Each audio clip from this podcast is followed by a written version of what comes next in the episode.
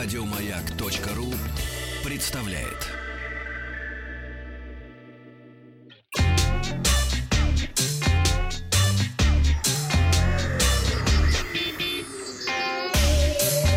Страна транзистория. У микрофона в Рио Вахтанга. В Рио? В Рио Вахтанга. врать? В Рио Вахтанга Денис Николаев. Э, названы плохие привычки, которые губят смартфон.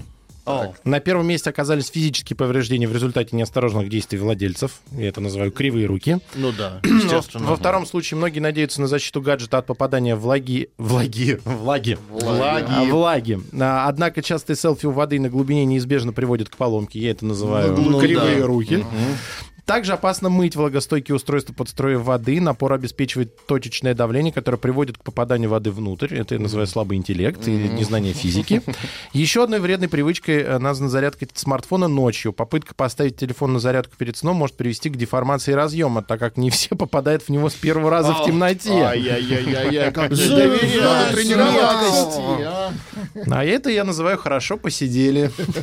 Также эксперты советуют отказаться от дешевых кабелей для зарядки. Они могут существенно навредить аккумулятору.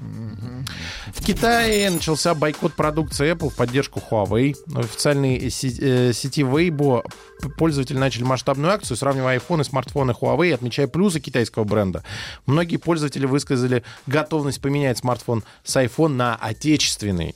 Это уже не первый э, случай попыток бойкотирования Apple. В декабре некоторые китайские компании угрожали своим работникам, которые пользуются iPhone, увольнениями. В то же время для сотрудников, которые планируют отказаться от смартфонов Apple, работодатели предлагали выгодные субсидии на приобретение смартфонов Huawei в качестве альтернативы.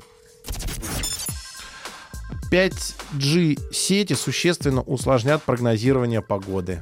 Это чего это? Кажется, опять начали соломку подстилать. Ну-ка. Э, предста- А, нет, это не наш причем. Представитель Национального управления океанических и атмосферных исследований Нил Джейкобс заявил, что точность прогнозирования может снизиться на 30% и вернет метеорологию на десятки лет назад. Суть проблемы заключается в том, что в процессе образования водяного пара в атмосферу поступает слабый сигнал на частоте 23,8 ГГц. Эта частота находится рядом с диапазоном, который намерены использовать телекоммуникационные компании для сетей 5G. Таким образом, метеорологи будут получать помехи.